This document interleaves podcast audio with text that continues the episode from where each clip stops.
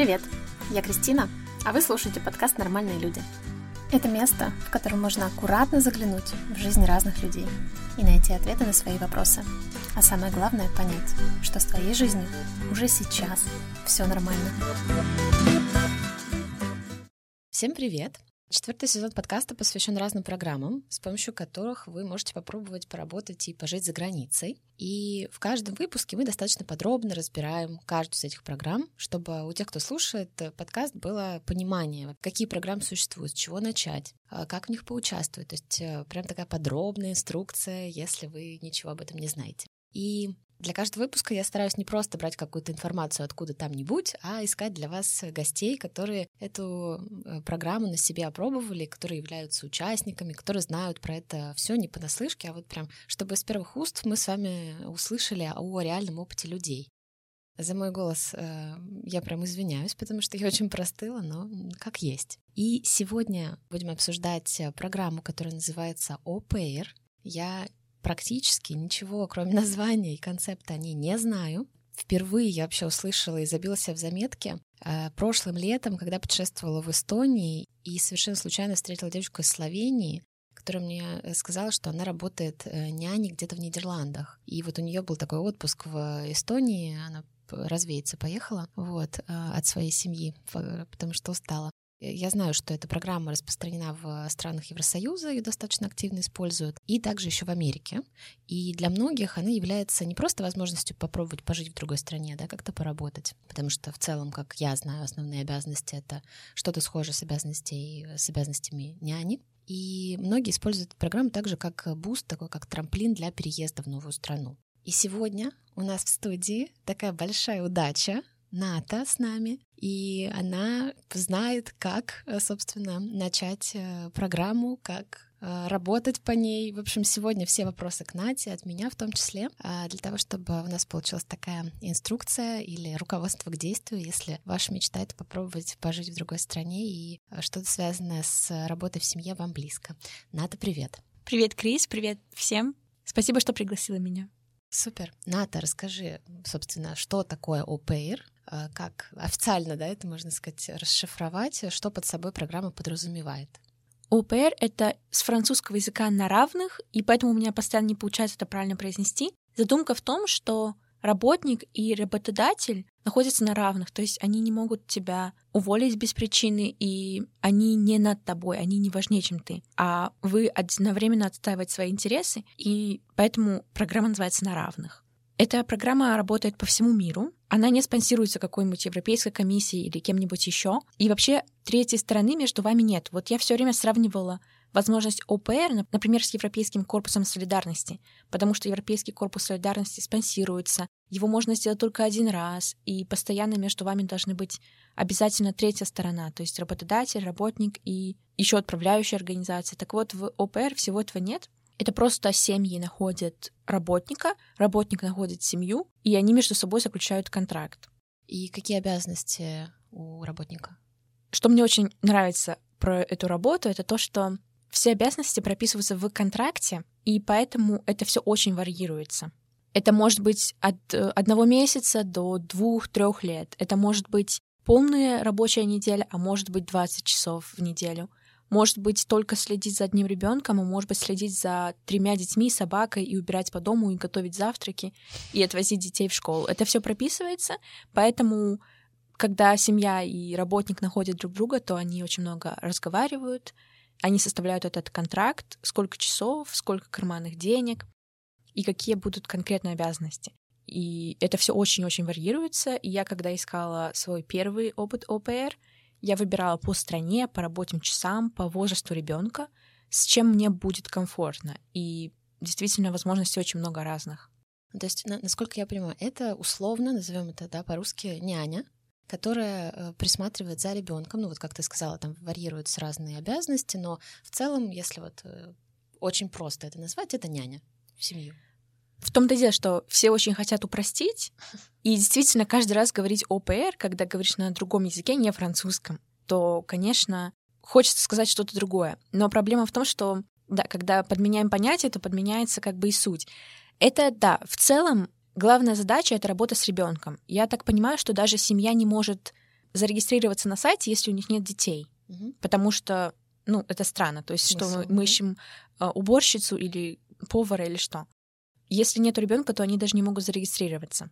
Но, по сути, работа не такая строгая, как няня. Няня — это полностью все официально, документы, прописано, что она делает, какие у нее рабочие часы, и желательно, чтобы у нее было какое-то образование, няни, стаж и так далее. ОПР, если по-русски, то, что мне больше всего нравится, вариант — это старшая сестра, потому что няня может жить где-то еще, и у нее может быть такие официальные отношения. А ОПР — это, прежде всего, это член семьи. Очень многие семьи, которые я рассматривала, когда искала свою, именно пишут, что мы ищем члена семьи, который будет с нами проводить свободное время, который будет с нами ездить в отпуск. И также одно из ключевых правил ОПР — это то, что ты живешь в этой семье. Тебе выделяется комната, но все равно одно из правил — это то, что вы живете все вместе, и ты ешь ту же еду, что они, ужинаете вместе.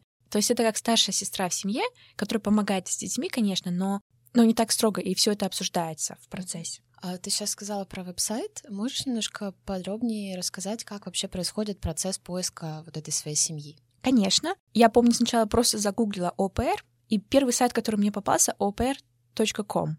И, в принципе, там все очень удобно, и это такой основной сайт, базовый.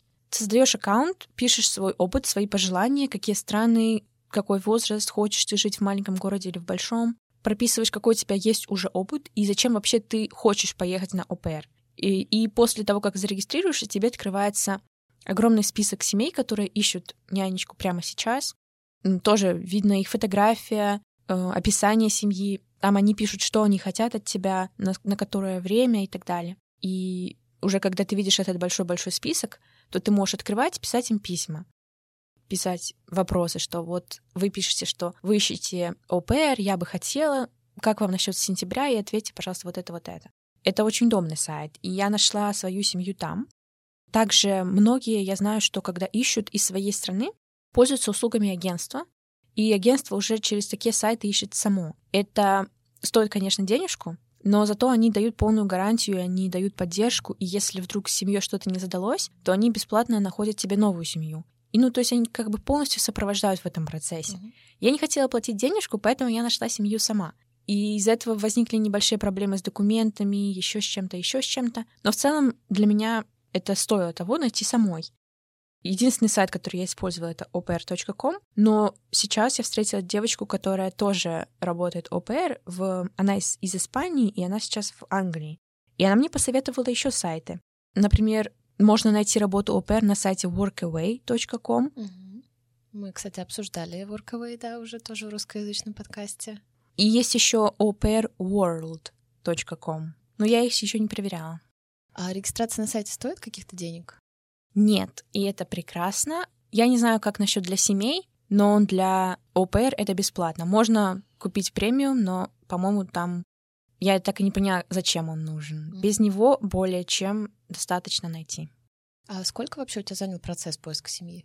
На сайте написано, что если отправлять по 10-20 писем каждый день, то вы найдете за три недели, и через три недели вы уже уедете. М, 10-20 это прям много, но учитывая, что еще, наверное, какой-то кастомный запрос надо писать, не просто, что там пишешь копипаст одним, од- одним и тем же текстом всем отправляешь. мгм. Недавно появилась функция сделать дефолтный- Шаблон, да? Да, шаблонный текст недавно появилась. Когда я подавалась в ноябре, ее не было, и я помню, что да, вот этот процесс, ну, у меня заняло, наверное, месяц. Я писала письма, кто-то мне отвечал, кто-то мне не отвечал, кто-то мне отвечал, что не подходите, кто-то мне отвечал, что уже не ищут. И где-то месяц я искала более-менее активно, потом я немножко успокоилась, и потом мне написала моя семья сама. Ну, я, наверное, суммарно заняла два месяца до того, как я договорилась о встрече с семьей.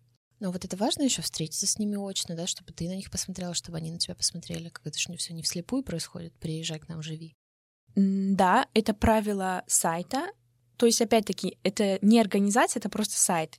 И они советуют, они не могут м, заставить. И они очень советуют сначала видеозвонок. Мы с моей семьей встретились вживую, потому что они в Будапеште, я в Неритхазе, и я просто к ним приехала. И мы встретились вживую без видеозвонка.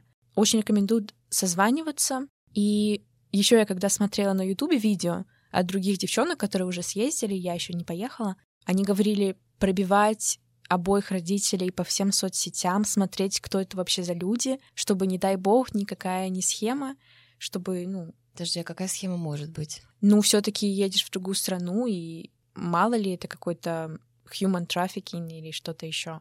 Так, э, human trafficking — это у нас э, торговля людьми. Э, мы сразу переведем. Слушай, ну это ну, звучит страшно. Насколько встречала ли ты вот в своем ресерче какие-то подтверждения этого? какого-то обмана или чего-то еще? Я не встречала, мне не рассказывали, но все-таки гарантии этот сайт не представляет. Это как каучсерфинг, как я понимаю. Это работает на доверии и на доверии. Давай тоже еще поговорим вот про это доверие. То есть, ну, во-первых, это нужно еще решиться, да, то есть нужно быть абсолютно вменяемым и таким а, решительным человеком, чтобы весь этот процесс затеять. Ну, потому что поехать там, пожить в другую страну, при том, что ты должна будешь не просто там, не туристом, да, находиться, не, не достопримечательности смотреть, а у тебя будет ответственность за детей, как минимум. Да, ну, там, одного хотя бы, неважно. И вообще вот эта вот жизнь с кем-то, жизнь в семье, она, как бы, во-первых, не всем подходит.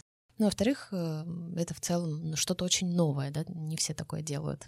А мне еще в целом это напоминает какую-то программу обмена.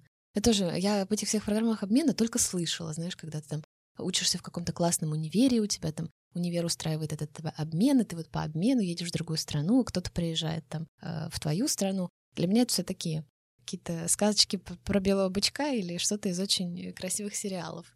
Здесь же меня еще интересует э, документальный вопрос всего этого. Если вы там э, один на один, да, нету посредника, нету того, кто тебе готовит какие-то инструкции, что делать, э, как быть, на каком основании ты пребываешь в стране?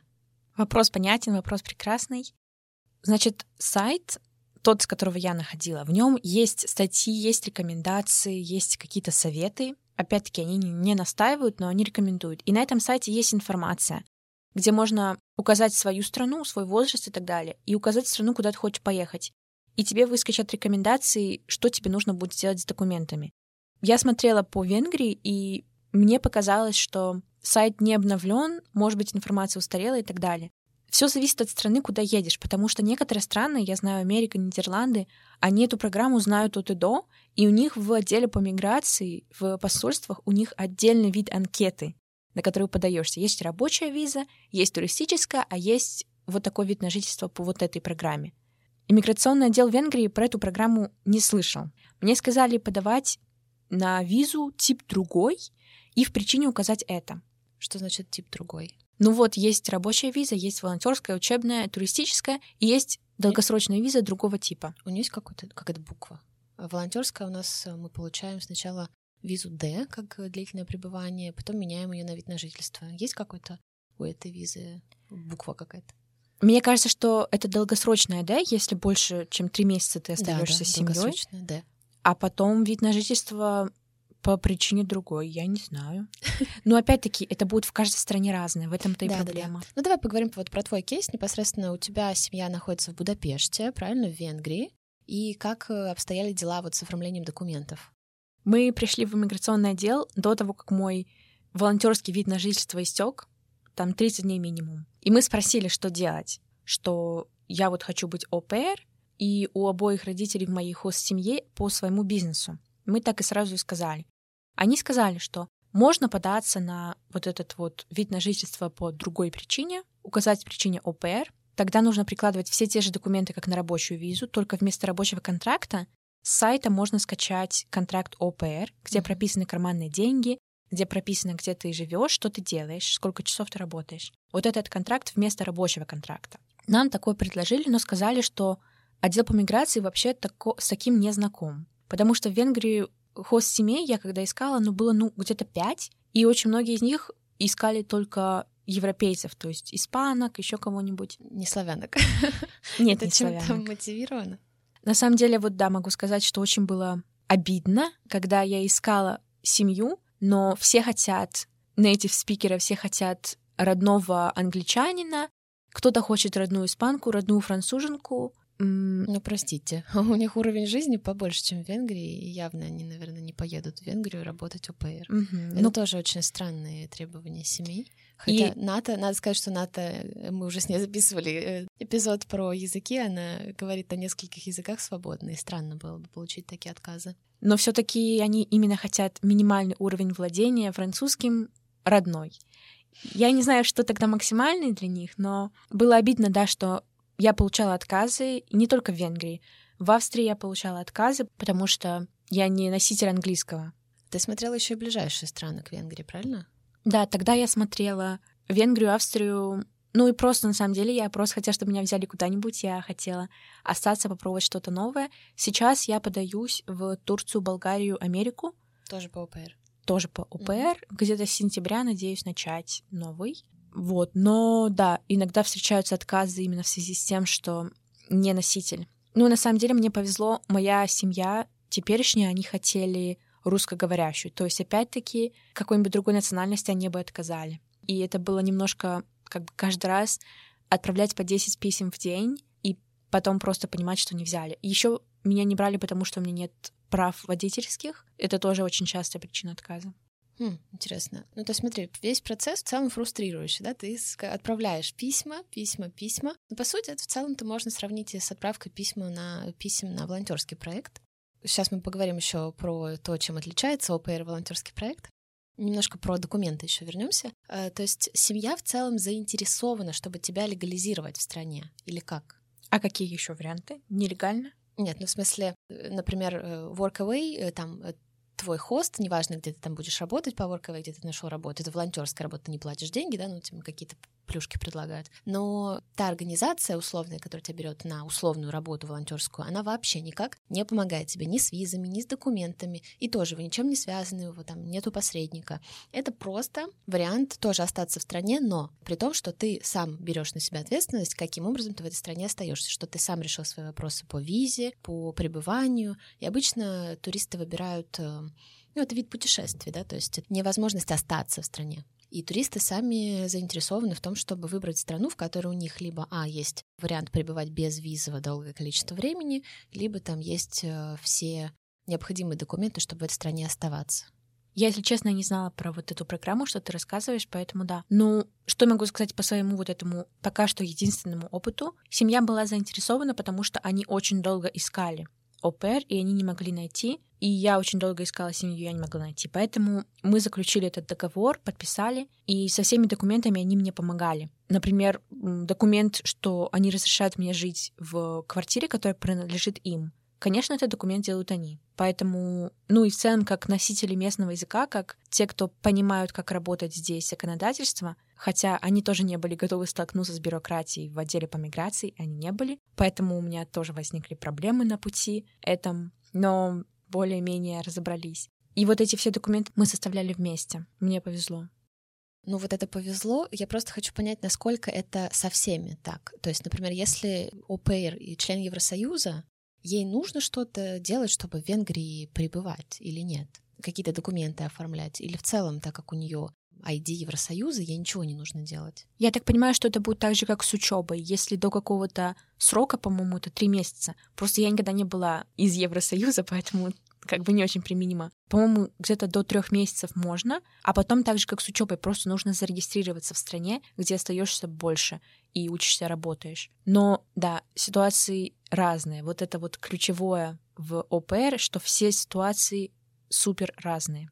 Ну, э, для того, чтобы как бы ввести немножко в контекст, у НАТО гражданство Беларуси, правильно? Uh-huh. То есть э, тоже не самое прекрасное гражданство, как и у меня российская, и с этим очень много проблем, да, в Евросоюзе, то есть поэтому возникает вот эта вот э, бумажная волокита, что ты должна будешь идти в миграционный офис, заполнять все эти анкеты и прочее, прочее. Просто мне действительно очень нужно понять, насколько это большой процесс. То есть помнишь какие-то документы, которые подавали помимо контракта, Плюс еще вот это разрешение того, что они предоставляют тебе жилье, что они ответственны за то, что у тебя есть место жительства. Что-то еще было?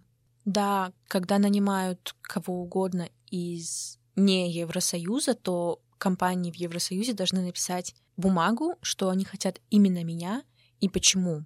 То есть это должна быть бумага, что они на бирже труда искали работника как минимум две недели, они не нашли, а вот у меня есть вот это, вот это, вот это, и я говорю по-русски. И такого работника они не нашли в Европе, поэтому они вынуждены взять извне.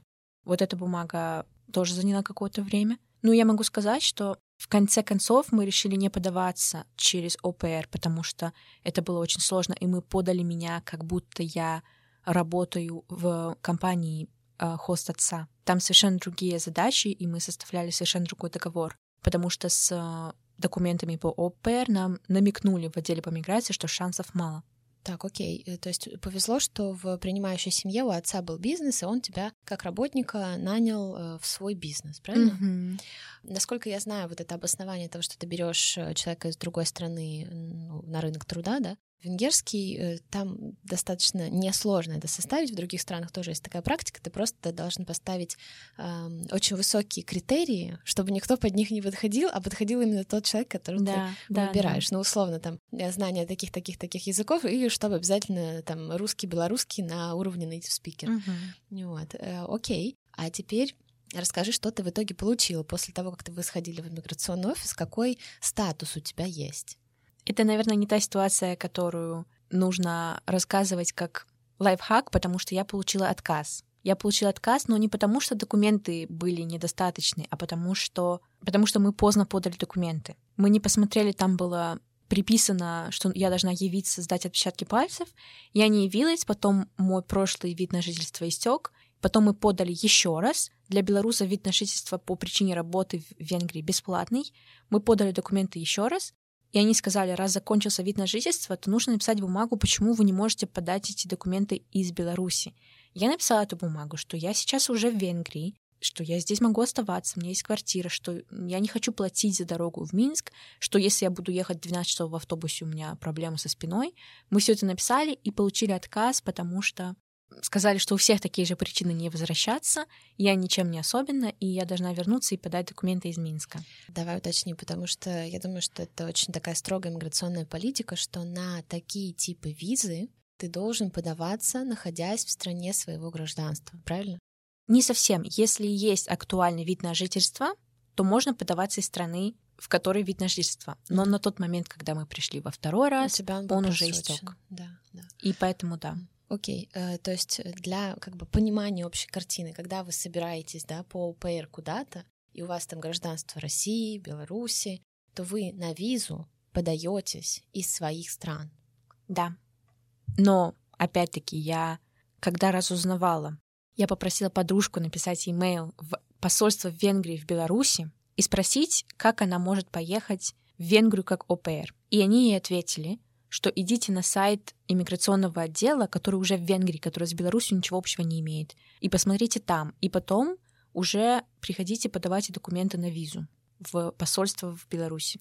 Ну, я понимаю, почему они так сделали, потому что в наших посольствах, которые базируются в наших странах, в России, там, например, в Москве я подавала на свою визу для волонтерского проекта, они не знают там ничего. Да. Вообще. То есть они меня спросили, а что это такое, ваш этот волонтерский проект? я говорю, ну вот, смотрите, Европейский Союз, в котором вы вообще-то состоите, он как бы выделяет деньги на то, чтобы люди участвовали в этих проектах. То есть это со мной разговаривал представитель Венгрии, консул, uh-huh. который вообще ни сном, ни духом о том, что у него в стране там творится. Поэтому да, то, что вам говорят там в консульствах вашей страны, это немножко странная информация, поэтому вот, собственно, нужно обладать всей полнотой, так скажем. Так, ну, звучит очень объемно, звучит очень э, пугающе, да, изначально, когда все обо всем этом думаешь. Но я думаю, что когда начинаешь в этом разбираться, там бумажку за бумажкой собирать, тем более если твоя принимающая семья в тебе заинтересована и в целом-то готова помочь, да, ну, потому что я думаю, что если человек заинтересован, значит, ты э, приложишь усилия, чтобы его получить uh-huh. как работника, да. Окей. Да, кстати, ты упомянула, что Нидерланды и Штаты очень знакомы с этой системой, она у них там обкатана. Я тоже об этом слышала. В Нидерландах вообще чуть ли там не каждая первая семья имеет нянечку по ОПР. Угу. Вот, это прям действительно для них очень такая знакомая штука. Так, когда с документами все решено, то как вообще происходит этот процесс? Там, условно, от момента переезда в семью до начала работы. Как это вообще все устроено? Как это выглядело в твоем случае? Опять-таки на сайте есть рекомендации, и это очень, очень интересный процесс на самом деле, мне очень понравилось. Семья обязана встретить из ближайшего аэропорта или чего-нибудь еще. В моем случае хост-отец меня забирал каждый раз, когда я ехала из Неритхазы, с вокзала и с сумками помогал и все такое. Я приехала в начале апреля в этом году, и я говорю, вот, все, я в Будапеште, у меня есть квартира, я перевезла все свои вещи. И мне говорят, завтра отдыхай, не приходи. Я говорю, как это не приходи, уже 3 апреля, а я с первого работаю. Давайте Подожди, это как это не приходи? Ты э, жила в отдельной квартире? А, да-да-да. ОП должна жить с семьей, но у моей семьи не было возможности выделить комнату. Есть критерии для этой отдельной комнаты, и у них такой отдельной комнаты не было. И они мне выделили квартиру в 15 минутах от них. Это особый случай, это скорее исключение. Ну, это какое-то прям э, классное исключение, да, что тебе повезло, у тебя была цел, целая своя квартира? Да. Это была их квартира, либо они ее снимали? Это их квартира, они купили где-то год назад специально, чтобы была ОПР. Они очень долго ждали ребенка, очень долго хотели ребенка, появился ребенок, и они очень долго хотели ОПР. Вау. Поэтому просто повезло. Но могу сказать по поводу жи- жизни в отдельной квартире, есть плюсы и есть минусы. Я не ожидала что будут минусы, но все-таки так, когда полностью чувствуешь себя в семье, то очень странно вечером уходить. Поэтому это был минус. Интересно. То есть ты прям прикипела к ним. Ну да, в целом это очень такие неформальные отношения. И когда я уходила, мне хост мама заворачивала сыр, который бабушка сделала в деревне, Вау. кусочки сыра и хлеб, который она сама испекла. И вот, значит, я приехала, и мне сказали, отдыхай, сегодня не надо на работу. Я удивилась, ну хорошо, пошла продукты купила, погуляла по городу, посмотрела. Вот, потом приходила первые две недели где-то, просто училась, все в спокойном темпе. Плюс мы знакомились, мы узнавали что-то новое друг про друга. Меня семья кормила венгерской кухней народной. Первые две недели было так все очень плавно. А у тебя ну, был один ребенок, да, в семье, и расскажи немножко про обязанности. Да, малышка родилась 7 месяцев назад, и нужна была помощь, потому что родители довольно пожилые. Я работаю с понедельника по пятницу с часу дня до шести. Все остальное время делаю, что хочу. И значит, я обычно прихожу на работу, и в это же время малышка возвращается с прогулки с бабушкой по парку. Мы ее переодеваем, и потом, когда там мама, бабушка кушают, я играю с ребенком, я с ней разговариваю по-русски, пою ей русские песни, потому что родители хотят, чтобы она осваивала русские звуки с детства. Потом она кушает, то есть ее мама кормит грудью, и они идут спать, пока они спят. У меня есть когда полчаса, когда два часа, когда три часа. Все очень непредсказуемо. Это я описываю типичный день, но хотя я боялась, что все дни будут одинаковые, вообще нет. Все дни супер разные. Завтра меня позовут погулять с собакой, послезавтра я поеду с бабушкой помочь убирать на даче. В другой день еще какие-нибудь придут подружки мамы, и мы будем все вместе с этим ребенком сидеть.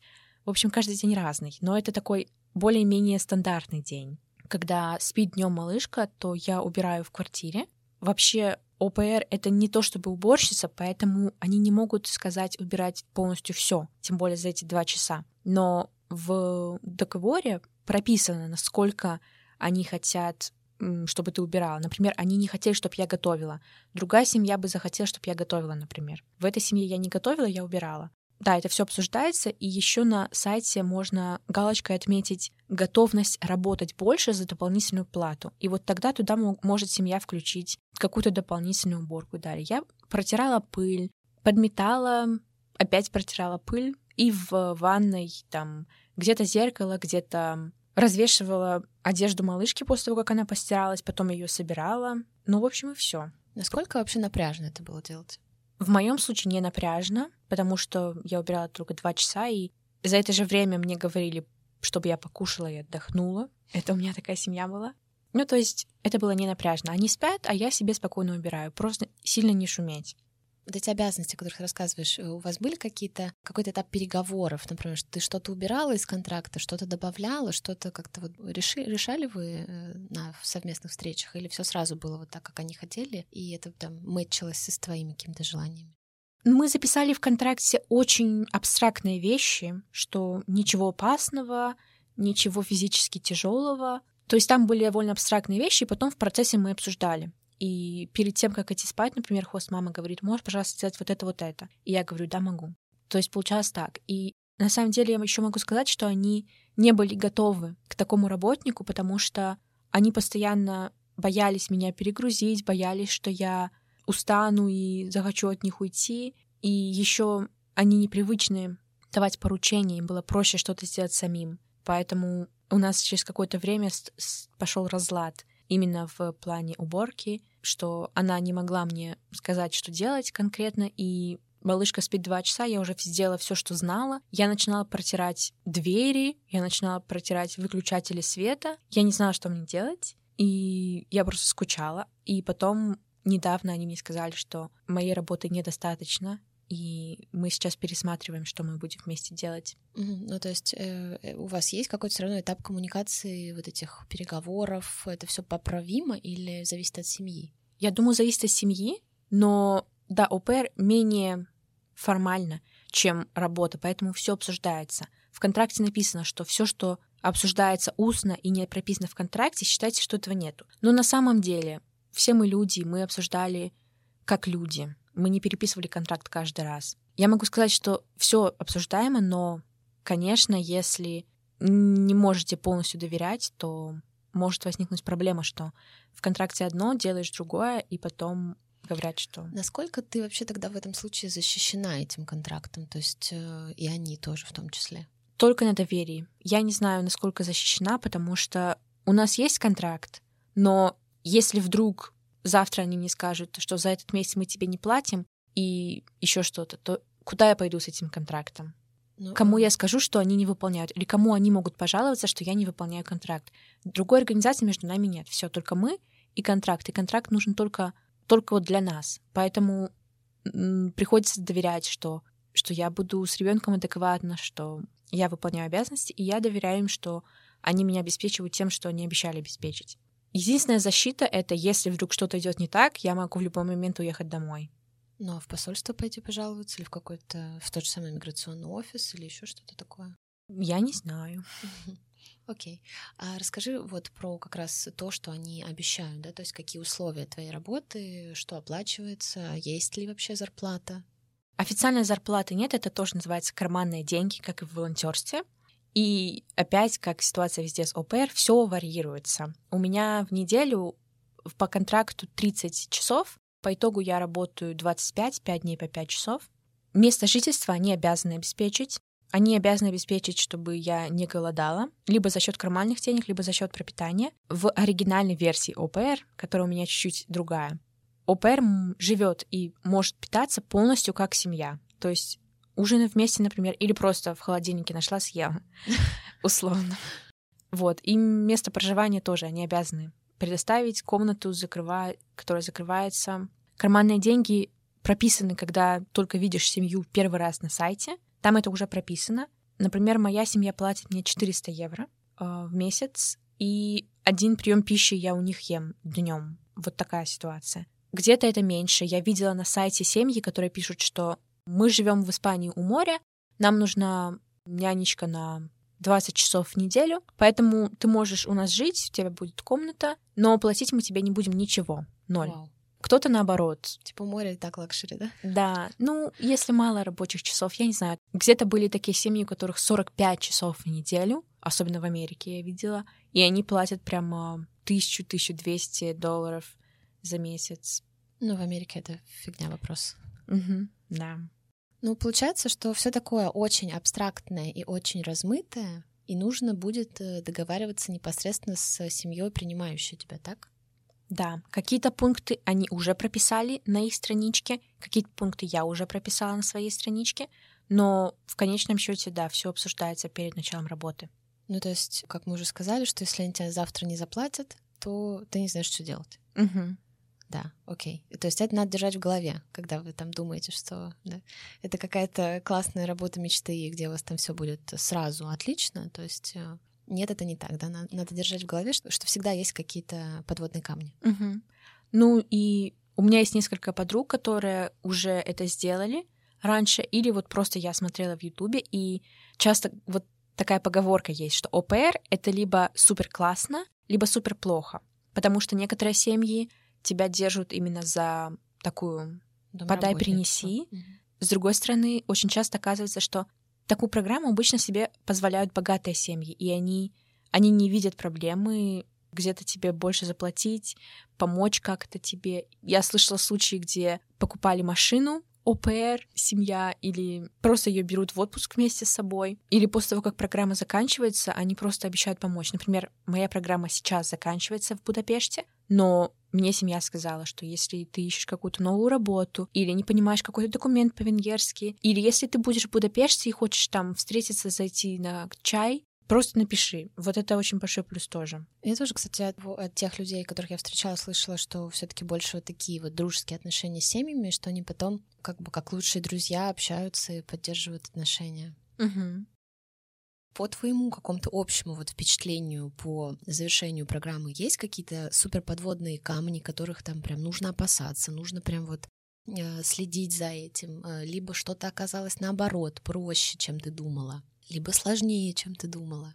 Ну, по завершению программы в первую очередь могу сказать, что это очень круто. Это лучше, чем я ожидала. Я боялась, да, ответственность и жизнь в семье, никакого личного пространства. Вот не полажу с хост мамой и все, и все не сложится. Оказалось намного лучше. Мы очень поладили, и я прям обрела новую семью.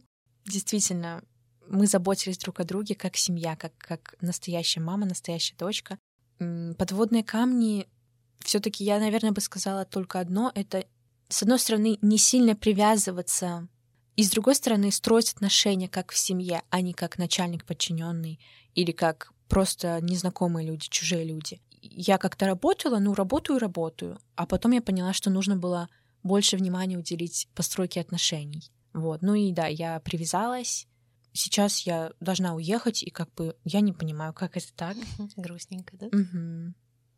Но с документами и с еще чем-то, не знаю, как-то вот оно все шло. Наверное, по ситуации стоит смотреть. Все-таки тоже очень сильно зависит от э, ситуации, в какую страну ты подаешься, кто, кто родители и прочее. Угу. Насколько по десятибальной шкале ты бы оценила по сложности программу и э, работу в ней? Под программой подразумевается вся подготовка, да, да, да. оформление. Сложность программы, наверное, высокая, где-то 7, потому что все документы на венгерском языке. Даже вот отдел по миграции прислал первый отказ, там был документ 9 страниц на венгерском. Это просто кошмар. Ты едешь в страну, в которой ты не знаешь, как работает, например, медицина. Если ты заболел, как тебе попасть в поликлинику? Все идет через хост-семью, и просто нужно им очень сильно довериться. Вот это вот доверие, оно да, оно стоит вот этих 7 баллов по шкале сложности программы. Сложность работы в моем случае, наверное, 5 это было несложно. 25 часов в неделю. Бывает и сложнее, я знаю, но у меня было несложно.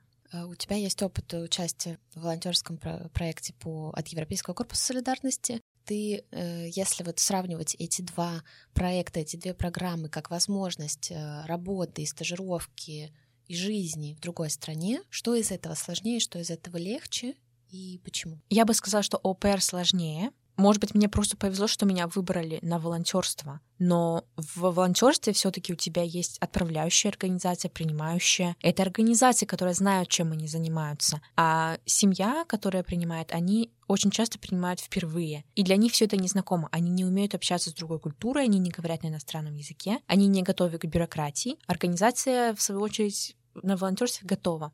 И еще пункт, который я не упомянула раньше. Я волонтерила среди своих ровесников, среди своих коллег, среди иностранцев. У нас были мероприятия. Нас, можно сказать, развлекали.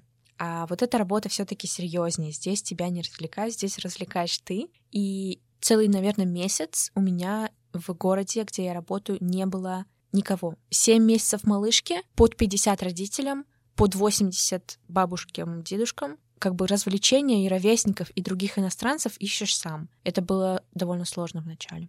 У программы в целом есть какое-то возрастное ограничение? Да, у программы есть ограничения, но я слышала, что иногда, если с семьей договориться, то как бы им это не ключевое. Ограничение есть в том, что официально ты не можешь быть в браке, и у тебя не должно быть детей своих. Это могут проверить, если подаваться по визе ОПР, там весь паспорт нужно показывать, это могут проверить. Официальное возрастное ограничение, по-моему, 35, но каждая семья, когда регистрируется, они указывают возраст, который они хотят. Я видела 16-20, я видела 20-30, но есть еще такая программа, как на том же сайте, по-моему, называется О Грэнни или что-то такое, и это бабушка, которая Вау. ездит в семью и работает бабушкой. Вау, если вы думаете, что вам поздно называется. Да, да, то есть не поздно никому.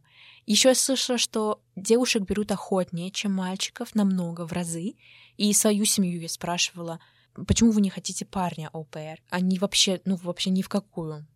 Вот. И поэтому я думаю, девушкам легче. Может, еще какая стереотипичность все-таки это такая. Да. Как и в России, тут сильные стереотипы о том, что детьми должна заниматься женщина. Угу, да, возможно. И поэтому бывает такое, что я вижу возрастное ограничение мой возраст, семья просто не хочет старше. И тебе сейчас? Мне, например, 22, и я видела на сайтах, что кто-то ищет 17-22, и больше они уже не хотят. Но я есть, пишу всегда э, всем. Здесь интересно, что еще можно работать даже когда тебе нету 18. Да, можно. И там целая документация на сайте и статья про это. Ната, мне кажется, сегодня вообще такой супер полный обзор на программу у нас получился. Я очень рада этому. Огромное спасибо тебе, что ты приехала к нам сюда в деревню в нашу из Будапешта. Я очень надеюсь, что кого-то это вдохновило. Может быть, не то, чтобы там прям поехать работать у Пейр, но хотя бы я считаю, что нужно знать о том, какие опции вообще культурного обмена и рабочего, в том числе, обмена существуют, потому что это все равно картинку мира твою расширяет. Спасибо тебе большое, что ты с нами была. Очень была рада тебя видеть. Да, я тоже скачала по Неритхазе, никакая это не деревня. И мне тоже это помогло как бы суммировать и обдумать вот этот опыт, который я практически уже закончила. Спасибо. Спасибо. Пока-пока. Пока. Этот выпуск подошел к концу. Будет круто, если вы поставите подкасту оценку и напишите комментарий. Большое спасибо, что слушали. Для меня это правда очень важно.